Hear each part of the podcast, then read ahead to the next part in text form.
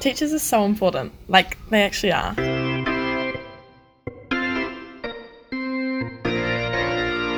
Care about it and like actually try.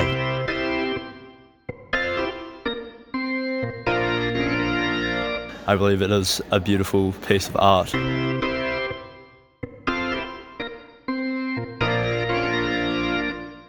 Welcome along to See Me After Class for 2020. This is a podcast that emanates from a beautiful school in the Southern Alps of New Zealand. Now, let's meet the team. And here is Kathy, a parent who aspires to make connections in a community to build a successful future. This is Chris, who aspires to be an agitator who tests the boundaries just to see how the system reacts. And this is Anna, a silent observer who's a go between between the students and the teachers in a classroom. This is Renee, who aspires to forge a progressive and creative path. And together, we are See Me After Class.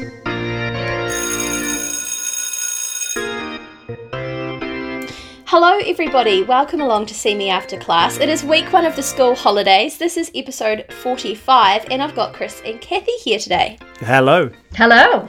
How how are we, team? Oh, well, I'm obviously fantastic because it's week one of the school holidays. Uh, we haven't actually recorded in the school holidays before, so this is our holiday selves.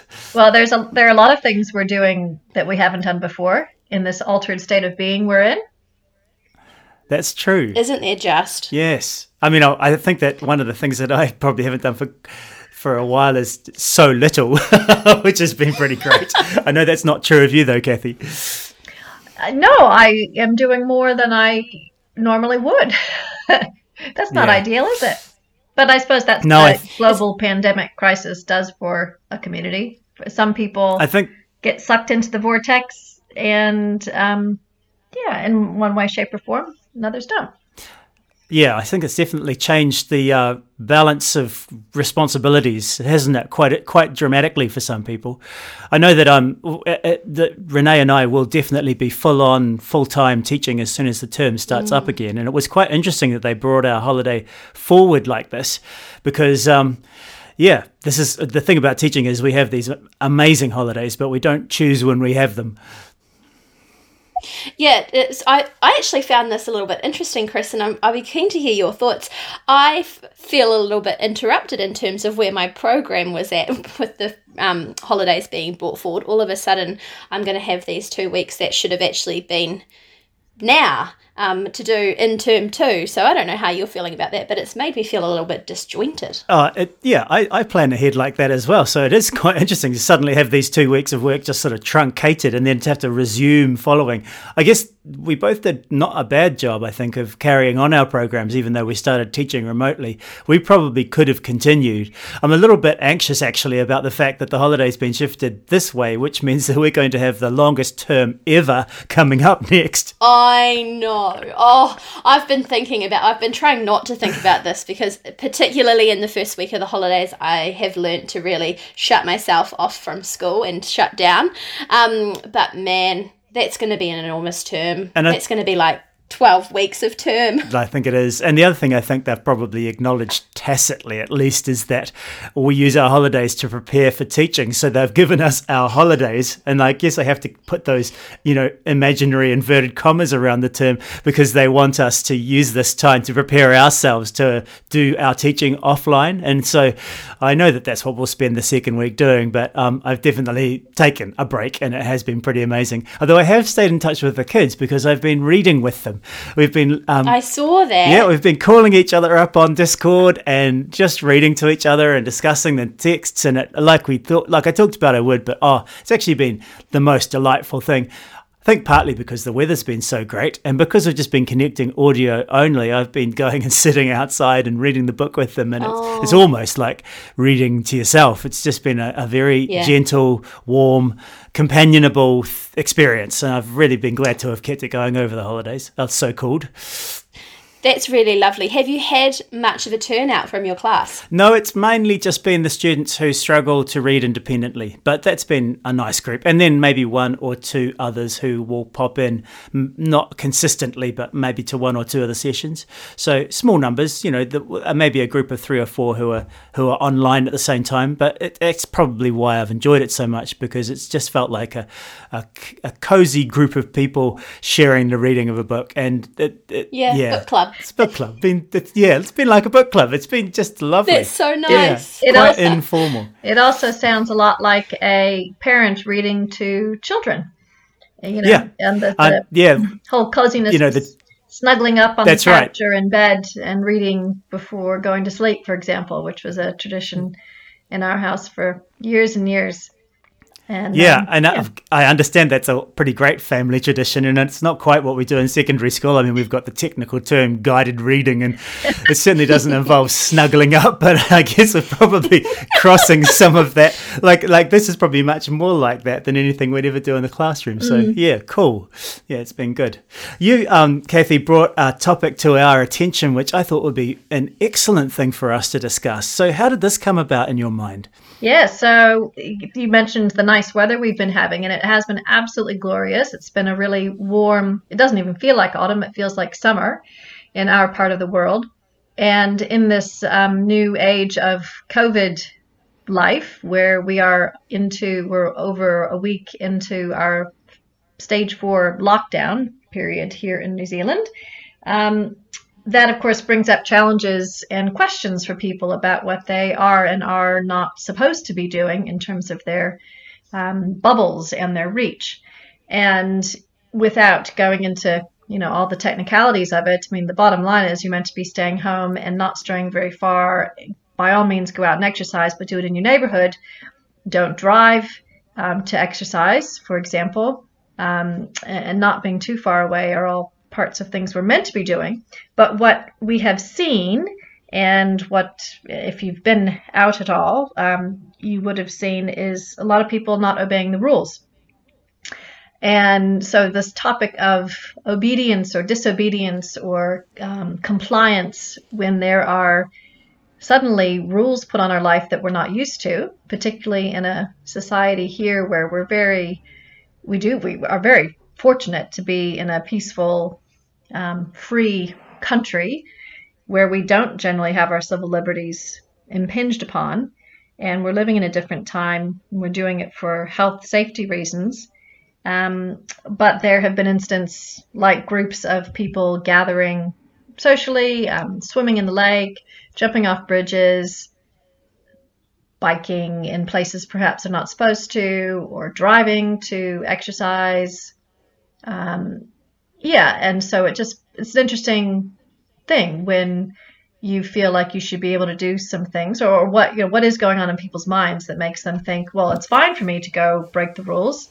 They may not be aware of them, or they might. Um, yeah, so I just wanted to bring that because that is something that you know, as I am involved in the emergency response, we do talk a lot a lot about is non-compliance with the rules and how from from that emergency response perspective, it just seems so stupid when it's going to um, prolong this period of you know of lockdown um, if we end up with more virus transmission because of it. I guess I'd um, put it into a larger context and think about how all young people, because we, I think the, the groups that we're talking about largely are young people, tends to have a less um, natural relationship with the following of rules. Quite often, I believe, because they don't have a lot of purchase or say in the making of the rules. So there's a lot of rules imposed imposed on young people, and some of the rules on young imposed on young people are just so arbitrary. Like, for example, you know, young men in my school can't have moustaches, for example. You know, a- and so sometimes it gets to the point where because the rules on in some from some points of view are just arbitrary that they're quite accustomed to uh, abandoning the rules when they for when they're making their own momentary judgments, often influenced by each other, to prioritize something else. And social connections definitely often over, override rules. But I also wanted to, that's the young person context. But another context that came to mind while you were talking, Kathy, is the, is to say the rules around the consumption of alcohol, like the social rules and then the legal rules. And I know that in, you know, drinking and driving is something that's there's been a lot of public health communication about, but there's also a lot of it done. And I think uh, that that one of the reasons that people perhaps do put themselves in those positions where they they they break the rules and put other people in danger as a result is because they either think that they are um, able to handle the situation or that the rules don't apply for the, to them for some specific reason or they are uh, largely um, not thinking in terms of the others when they're making their decisions. They're more co- concentrating on themselves. And I think that people are more inclined to, to observe rules when they are part of the mechanism of the construction of the rules, as opposed to being uh, subject to them only. Would you agree that with that, perhaps? Yes, I, I would agree with that, and I think that's it, it's a loss of control. I mean, that's what really what you're indicating for young people, and in, in their everyday lives, they're subject to an awful lot of arbitrary or seemingly arbitrary rules, seemingly to them. Um, mm. And yeah, I mean, and I'm not, when we talk about the lockdown behavior, it isn't just the young people who, you know, we're saying not following the rules, but I think that general principle of human psyche applies is if you're not a part of, um, if you're not a part of the construct, you don't necessarily feel it should apply to you if you have a different idea of what that construct should look like. So, um, and it certainly there there are a lot of parallels with the educational um, world I think, around this whole idea of, of discipline and control and group management really. It's human behavior management that we're talking about. That's true. And i think there are also many diverse views about how we should respond to those things. Like there are some people that think that punishment should be the natural outcome that we should punish people when uh, a rule is broken. And I, I find it very troubling but they often use the word consequences. And i find that uh, misuse of language because i mm. think where the, the consequences for actions are things that occur as a result of those actions punishments are the things that they're actually talking about, which are, are, are mechanisms that we create to um, to prevent people from breaching rules that we don't want them to breach. Hopefully, probably to avoid the consequences that will occur if they if those those behaviors are continued. And then other people want to t- to move into a more sort of negotiated. Um, engaged process of discussion and and and and resolution. I know that um, I saw that there were some people who were filming or photographing the people who were breaking the rules and then making quite alarmist statements. Sort of everyone's looking, for example, for the police to go and kind of I don't know, arrest them. I'm not exactly sure what they want the police to do. They want some they want some kind of punitive response and I'm thinking gosh, I don't know if I if I think about myself as a teacher, I don't know if I'd go step 1 to a punitive approach when someone break, breaks a rule, especially a social rule. I um agree with you there, Chris. I think possibly it comes from being in, in the classroom all the time and and as Kathy said, managing a group of people and their sort of behaviour from time to time. But I guess um I had that same instinct that that people want um, to see a, a punishment occur for these people that are breaking these rules. And I just don't feel like that's the right, or that maybe not the first port of call that we should be calling on when we're trying to um, established this new kind of way of living. I think there's definitely another road, and and um, my first instinct would be to you know have a chat, and I think that that's something by the sounds of some of the, the some of the reports and media releases that are coming out that our police force have been doing is that they've taken um, according to them, this this conversational approach, this kind of let's talk about this first and let me point out why this is possibly going to have um, some negative consequences. What's your initial response? I know that you've been putting so much effort into protecting us with the various um, organisations that you're involved in. What's your response when you see people not doing their bit? It's frustrating. I because I see mm. it as hmm. part of the bigger picture. I know what the consequences are. I don't feel that strongly on the punishment side. I would want. I guess there's this general approach of assuming beneficial intent that I try to take in, in general in life. Um, and that's really what Renee is describing when the police take a conversational approach and you think to yourself, well, maybe they don't understand the rules or um, it's not, there hasn't been necessarily clarity around some of it, but over time that the rules have gotten clearer and clearer, starting with central government and filtering on down. So it's unlikely people aren't aware of what they, uh, what the boundaries are supposed to be now. And so I, I guess I mostly am sad when I see some of it too, because it indicates to me people aren't thinking about the greater good.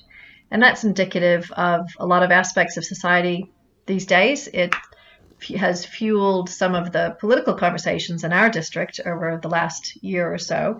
This sense of I'm only interested in what's what I think is good for me, as opposed to looking up and looking out and taking some responsibility for something outside myself, which in this case is the so the health of a whole community and ultimately a nation. And that's I think something like this pandemic brings that home in such a tangible way that we are actually so connected and the fact that you know someone breathing in the you know touching in, in one place in another part of the world comes to auckland comes to queenstown comes to wanaka so easily when the you know a virus can piggyback that whole way um, and cause such and create such havoc. I mean because that's essentially what what's happened all and repeatedly all around the world I think, though, that um, that that perception of perhaps people thinking acting from selfish motives is also created by the culture and the shifts in the culture that we've seen over the last few decades. This sort of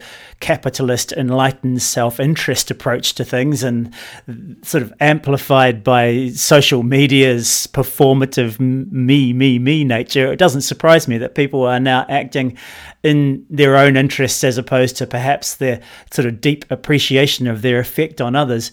Although, I mean, all of us would consider that to be an unfulfilling way to be. I think it's also something that's often promoted and encouraged. And I'd also say that that the when uh, that people often act in with it with consideration to others when they understand that they have influence are powerful in that way. When they believe when they when they recognize their own ability to make a difference in the lives of other people it often comes from a place of quite a lot of empowerment in, inside yourself. And i think that you and renee and i probably quite quite explicitly feel quite empowered. And therefore it's quite easy for us to sort of feel our sort of feel keenly our responsibility to other people at times like this because we're accustomed to imagining ourselves in that way.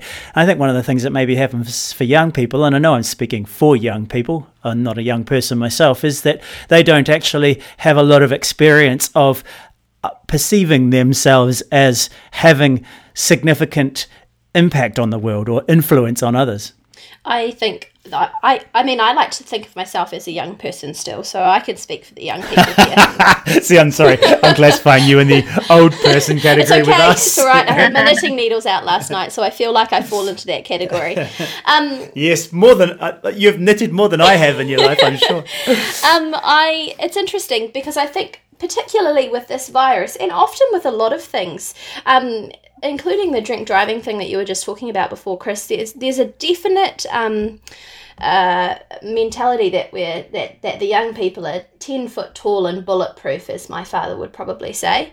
Um, and particularly with this pandemic you know there's a lot of um, there's a lot of information coming out that it affects a very specific part of the population more severely than others and that part of the population doesn't appear to be younger people. And so there's possibly also that side of the um, thinking process there that oh this is probably not going to really affect me that much and they don't have that second flow on thought of, but it will affect the rest of my bubble or the rest of my family or the rest of my um, elderly population of neighbours or people with underlying health conditions. So I think there's a little bit of that possibly going on too. I think we mentioned last week the fact that the young people, because they, well, particularly pre lockdown, um, because they're so social and, and gather quite a lot, that they're the spreaders, you know, even though they may not even be affected. Um, and I guess what I keep, what really makes me um, take pause at the moment is the fact that here where we live right here in this beautiful part of the world we our district our region and our district have the highest numbers of cases in the country and we're just this tiny little mm. piece and we're disproportionately affected And so when you have the numbers that we have, that community transmission piece, even though it may not be identified hugely now, it, it kind of seems inevitable. So that's why the lockdown makes so much sense to me. I do put it into some pretty objective um, categories in my thinking. And I can just see how it would work if we all stay in place and if we follow the rules and how we could actually beat this thing. And I can see how easily it will slip away out of our control if we don't. So I think therein lies my um, highest level of emotional frustration is when I can when I don't have control of um, other people's behaviors and I can see that some of those behaviors are going to um, you know have, have slip into that higher transmission phase. Mm, I think when I'm trying to change the behavioral choices of young people and I want those choices to be different when I'm not there, then I always want to do it through the mode of sort of engaging them in the, where they are rather than trying to impose my will upon them. And I'm str- and trying to think how you might apply that in this situation. I mean, I, I guess it is about positive social messaging, but I guess it's also, I mean, I think to be honest, yes, of course, you can take photographs of people jumping off the Albert Town Bridge en masse and say this is just not appropriate behavior for a lockdown, and that, that would be right. But another thing to do could be to actually sort of at a safe distance engage in a conversation with those people and communicate the fact that this is not a good thing to be doing at this time and share your thoughts about what not I'm not talking about you personally Kathy I'm saying the, the people who are up in arms about this. Um, share share your thoughts about the risks that are being taken that kind of more i guess it takes a bit of courage but i think that's the sort of thing that perhaps we can be starting to learn to do at the moment. Yeah i think that's right. And and all the people who do step aside on the tracks I mean, when i was running this afternoon myself you know people are very much giving each other the wide berth and we're still talking and saying hello. And i think it goes back to that connection. We are still mm. people. And i would much rather those conversations happen as you say chris with if people are um, doing something that's really not within the approved you know behaviors.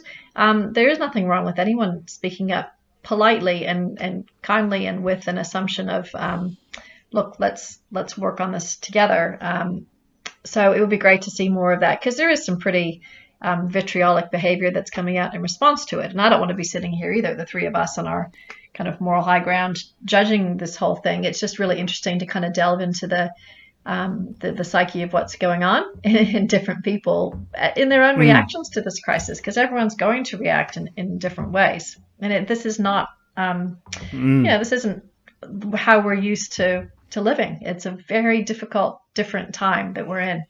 Yeah, I think I would approach it by sometimes perhaps saying, um, like asking asking open questions. You know, had you thought about the the um, it, the the the incompatibility of what you're doing with the distancing rules at the moment, those sort of questions. I, I, think people often really aren't equipped with approaches as well, which is what leaves them in that place of feeling frustrated and uh, maybe a little bit condemning.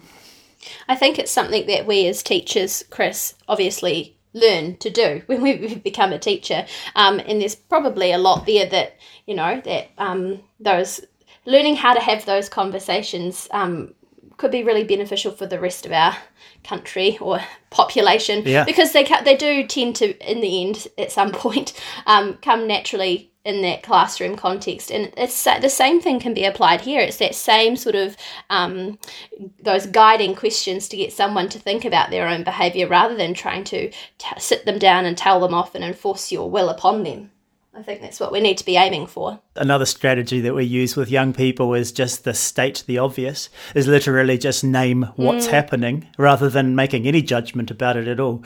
And that can be quite powerful, I think, with adults as well. Though, as I said in our conversation before we started, I think sometimes I use a few too many of my classroom strategies in my communication with adults. And um, I know that that's not always well placed. Oh, good. Not always a good choice. And I said sometimes it is. sometimes just it's yeah. Yeah, I think in, I think in those those social those uh, public situations they can work quite well. I do notice that actually in public situations where something needs to be done, it often is a teacher or a nurse who seems to be the one who knows to act and also how to interact with people that they don't know in order to direct them to do something in a moment of crisis or difficulty. And I think perhaps that's just because we often do that in our daily lives. So we sort of know the, the language and the stance to take. Yeah, absolutely. There's a shared kind of um, knowledge there for sure. I think there's a lot of parallels to be drawn. I think also a lot of this, um, I want to call it almost naming and shaming that goes on online um, with photographs being taken, comes from a lot of people's fear around this situation. People don't know um, sometimes how to respond when they feel Yes. afraid in particular. And I think that's very much going on right now because it's so um, uncertain at the moment and we don't, people don't really know how to think or what to feel. Yeah, I completely agree, Renee, and I think that underlies just about everything that everyone is feeling, whether they recognize it or not. And it'll be interesting to see how it goes over time. You know, I think um, fear is driving a lot of it now. I think a couple of weeks from now, it might be complacency. You know, if if we, as mm. we're saying, mm. yeah, i- i- if the numbers, if we see the lockdown having a positive impact on on s- stopping or slowing the spread of the virus in New Zealand, then um, people might feel like we're we're almost there. Um, yeah, so let's circle back on that in a couple weeks and see what we think. It's going to be very interesting, actually, because if we have ended up being successful in managing the spread of the virus, then we've got some fairly difficult decisions to make about what happens next, don't we, Kathy? You must have been talking about that already. Yes, there's a whole recovery phase that is already starting to be planned, and uh, there's a huge amount of work that will need to go into that. Mm. Um, but we're well and well and truly in the still in the response phase now. Yeah. Um, yeah. with the needs only just starting to emerge. And yeah, that's going to get a lot worse before it gets better. Yeah. Oh, well, it's going to be interesting. Well, um, I think that's all I wanted to say on the matter. But I did think that the the, the idea that we think about some of the kind of uh, I don't know actions and consequences processes that we use in, in schools and applying them to sort of civil society it, that, some of it does cross over doesn't it Yeah. Yeah, I think so. It'd be really handy if you and Renee could produce a, a little cheat sheet of uh, some of the, the tips that you've said today around um, guiding questions and stating the obvious and how you can get um, slightly more, yeah, co- collaboration in the, the construct of rules, I think would, would be helpful for all of us. I'll just have to dig out my behaviour record sheet from grad school and they'll all be listed on there for everybody. Yeah, Oh, we, sounds- yeah. There, there is probably something the teaching profession can add to this. Maybe Renee and I, you, you, you and I could do a short podcast edition where we just run through a few of the, like we Yeah. would call the in, in school you'd call them behavior management approaches, but they're um they're things that yeah, I, we probably could use in situations where we wanted to intervene with a group of people who were perhaps acting dangerously. Yeah, definitely. I would love that because, um, as you know, and as we haven't yet really discussed with our listeners, I do wear that um, o- occasional hat as well in the classroom. And um, I certainly, as a non teacher, would very much benefit from that. So please, yes, Oh. please. All right, shall be we do it, awesome. Renee? I think so. That would be cool. Okay, be that sounds great. Should we finish with my funny story about my not quite disobedience, but um, was just such perfect timing before the podcast, which is that I went for a run just an hour before we recorded today in a place that I, my favorite place to run. It is hilly and in a forest um, that you two will be very familiar with. And I've had no trouble at all over the last couple of years that I've spent time in there, hundreds of runs. And um, as I was thinking the whole way through, I have not been in there since the lockdown because I was just that little bit nervous. I thought, well, I don't feel it at all. It's a, a dangerous place or out of my reach, but you never, you know, that's the sort of thing that we're not supposed to be doing is anything that might put ourselves in danger, that might require someone to come help us. And what happened, but only when I was on probably the easiest part of the whole thing, did I trip and fall over a tree, a tree root. And it was like in a movie slow motion. I could see, I knew I couldn't stop it. It was coming, and there I was, sprawled on the ground. and with you know bruises and scrapes on my knees, ankle, shoulder, and um, palms, and no serious damage done at all. But it was I just found it so ironic that me, the rule follower, um, was I was following the rules, but it just sort of reminded me that I need to take some of this stuff seriously, or maybe it's just a reminder that I'm getting old. Well, I, I, think I think a time like this does kind of draw your attention to your vulnerability. I've been for a few bike rides on familiar roads, and in one of those, I think it's I would imagine it's because the road surface management people are not operating at the moment. There was a big pothole. I went over it, gave me a flat tire. I had all my tire repair equipment. I was able to repair, repair the tire and carry on. But it was um, an interesting thought about right. Well, I've just used up my spare tube now, so I can't have another spare tire, and I really don't want to be that person who calls on someone to come and rescue me. It was a, quite a similar experience. Like we're getting quite used to these days having constant access to immediate assistance, aren't we? Yes. Yeah. And I think that's been the thing that all along that you know um, has has driven these rules is people um, don't want to have to break their bubble to come and get you, Mm, um, mm. and we shouldn't expect them to, to have to. But it is amazing how much you come to just have that tucked in the back of your mind that oh no, so and so can come and grab me if anything goes wrong out here, and you don't even really consciously think about Mm. it most of the time. Well, from where, where you run from, I think if you've got a loud enough voice, Kathy, I'm sure if you were incapacitated, you could probably call for help and um, someone would hear Yeah. you. But then, honestly, I was thinking to myself, "But was no one's going to want to touch me? You know, they're not going to want to pick me up off the ground because Mm. um, they're not in my bubble." But oh, look, I was fine. I'm a reasonably fit, so I wasn't. It it was Yeah. just a little um, interesting reminder of Yeah. the times we live in. Yeah.